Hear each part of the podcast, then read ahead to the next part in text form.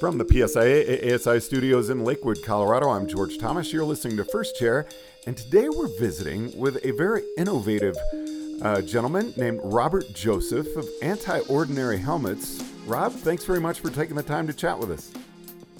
Thanks for having me. Now, a new helmet, that is uh, a lot of work to get out there, isn't it? I mean, that's a competitive market and all sorts of things to get it get through to get something like this launched. Yeah, it's been pretty brutal. Um, a lot of it was naivety. We thought it'd be a whole lot easier than what it was, um, but it turns out we had to invent a bunch of things to, to build what we wanted to. So it, um, it's taken sort of four and a half years now of pretty pretty heavy work, but we're, we're there now. So I'm pretty pumped about that. So, what was it that made you feel like, you know, we need a new helmet on the market and I'm the one who can introduce this product?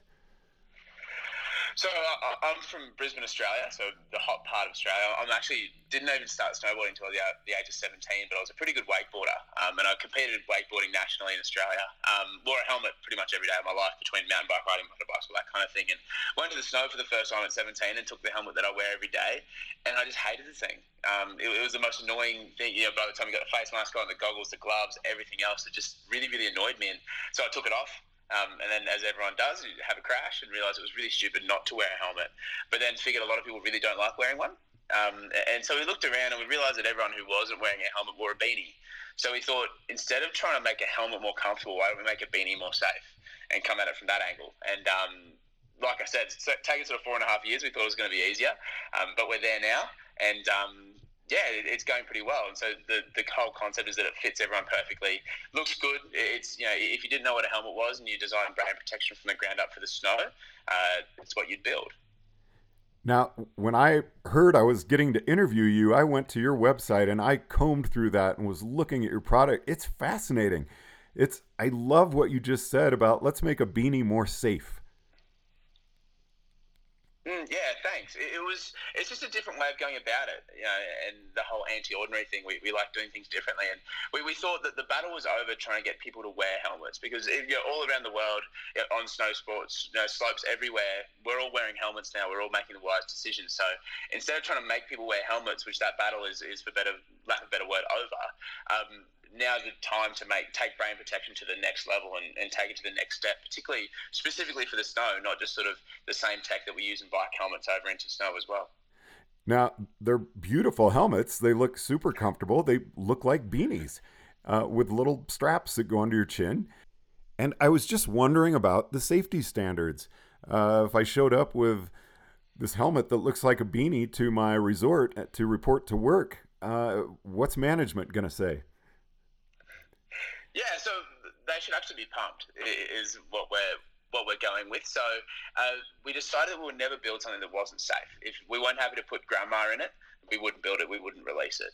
So that was always the thought. And for us, we've just recently reached our certifications. So we're EN 1077 and ASTM F2040 approved. So they're the only two mandatory helmet standards in the world. And, and most helmets only do one, but we've got both. And, and in fact, we're, we've got some of the best results we've ever seen in terms of drop testing from our units than any test results we've been able to find anywhere online. Now, let's go back to uh, your background in helmet safety. You did a, a thesis on this topic? Yeah, so I actually started this company when I was at university. I was studying medical engineering. Um, I've since been kicked out of university. Uh, I didn't do classes in too long, but I, got pretty much all the way to the end of my degree. And um, it was, uh, I'll, I'll, go back and finish it eventually, but I did my thesis, my final year engineering thesis. And uh, what my theory is, is that the way that we certified helmets these days is quite one dimensional. And now we have lots of different technologies like, you know, you know, your rotational technologies like MIPS, um, Koroyd, WaveCel, and we're really not benchmarking them very well. And so I set out on sort of a year long journey to create my own helmet certification center that I hope to one day sort of implement, particularly through my own company, but through the rest of the industry as well. So we can get smarter and smarter about the way we're protecting brains in different situations. Now, can you tell us about the anti ordinary helmet? Again, it looks like a beanie. Uh, is it soft, and how does it protect your head? Sure. So uh, it, it is soft in, in parts. So uh, we do still use a, a, plastic outer shell and a foam inner. We do have some non-Newtonian material in them. So we have a dual stage liner with two different types of foam in the inside to make it nice and safe across a variety of impacts. Uh, it has, of course, the cotton outer and a merino inner. So it's super comfortable, um, breathes well, but also insulates well at the same time. Uh, and so we use a, a, number of different technologies that we both have to invent and pull in from different um, industries. And so, like I said before, we use the non-Newtonian material so they start off soft and turn hard when you impact them. We pair that with EPP, which is a traditional helmet foam, but it's quite resilient, so it can be used over a number of impacts. Uh, we use a shell that's split up into many different segments. So effectively, what that means is uh, it's elasticated as well as has a carbon strip on the inside too for different tension members.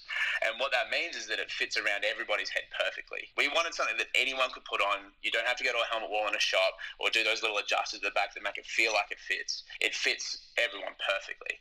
And for a lot of us, helmets don't fit, you know, regardless of what head size you are. And uh, we had a few people in our business, and we all had the exact same sized head, but we all had to wear three different types of helmets because of the way that it fit. And the goal was that we'd make this thing in so many segments that it fits everyone perfectly. You don't have to adjust it, don't have to try heaps on. It just goes on and works. And that's a that's a big thing for us. Now, one of the questions I saw was, how does this work on a very direct impact?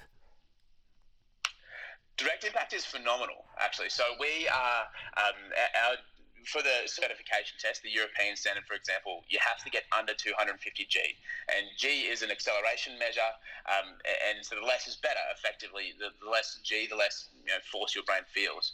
Uh, you have to be under 250 G, and we're getting you know 160, 170 ranges in some impacts, which is so far the best result that us or our testers have seen from a direct impact helmet. So we're, we're pretty pumped with that. Can you go through a little bit of the R and D that you had to do with this product? It's actually a lot of fun. If you see some old videos of us, the first thing we did was we built a little proof of concept in our backyard. We found some materials from different products. We put it together and we started hitting each other over the head with a piece of wood. Uh, because we didn't have any of the expensive materials that we could use to test it scientifically, the first proof of concept was actually me and my business partner Brody hitting each other over the pieces of head with plywood at the back of his house.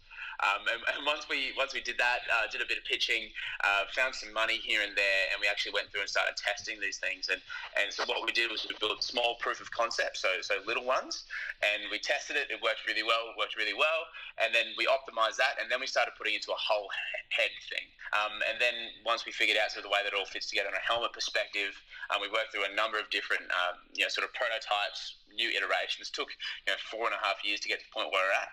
Um, and then, of course, we went over to a factory, um, one of the factories who makes pretty much all the big brands' helmets over in China, um, and they decided they couldn't build it. Um, it was going to be too difficult. So then, what we did was we had to then adjust that design back to something that was more sensible for them to be able to build. And then that's sort of taken you know a little bit of time as well. Uh, but we're at the point now where we sort of have this helmet. It's super manufacturable. It's um, easy to use, and the end product is something we're really proud of. Where can people find it? Right now, nowhere. Funnily enough, I, am in America. I've escaped Australia. Um, we're, we're, raising some money for our company, so um, so we can go into you know, manufacturing on full scale. Uh, if you look up antiordinary.co or a- any of our socials, just antiordinary, uh, you'll be able to find us, and we'll be launching for the Northern Hemisphere this year. So there's a there's an email sign up uh, on the website. So if you sign up to that, you'll be one of the first to know. And uh, yeah, that's pretty much it at the moment. Now, Rob, a couple of things before we conclude. One, I'm so glad you brought up those videos because I watched them and they are awesome. They're a lot of fun. They're a lot of fun. It's, people seem to like hitting me over the head with stuff. I don't know why. and then I also wanted to bring up that uh, I saw that you were uh, awarded as a young entrepreneur. Tell us about that.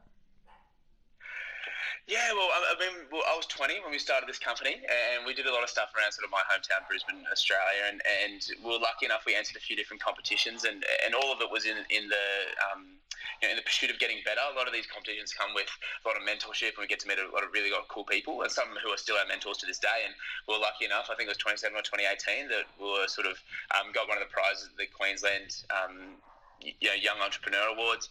Um, and also, know, we've been named Australia's emerging top creative startup as well a couple of years ago. So we've been really lucky with awards and that kind of thing. And, and but a lot of it, the awards aren't very important, but a lot of it what it comes down to is the people you get to meet and the people who you're sort of in the class with. And so that was um, we've been very grateful for that part of the journey. Again, I'd really like to encourage the membership to look you up online and uh, tell us about the sign up one more time, your website as well. Uh, antiordinary.co is our website, and there's a little sign up sheet there. Um, but we hope to do a lot of work with different organisations within the uh, within the industry, including this one. Um, and so hopefully we'll be able to get some, some good deals going through at some point as well. So um, keep your eyes peeled for that. Rob Joseph, thanks very much for joining us on First Chair. Really appreciate talking with you. Thanks for having me. Have a good one. Cheers.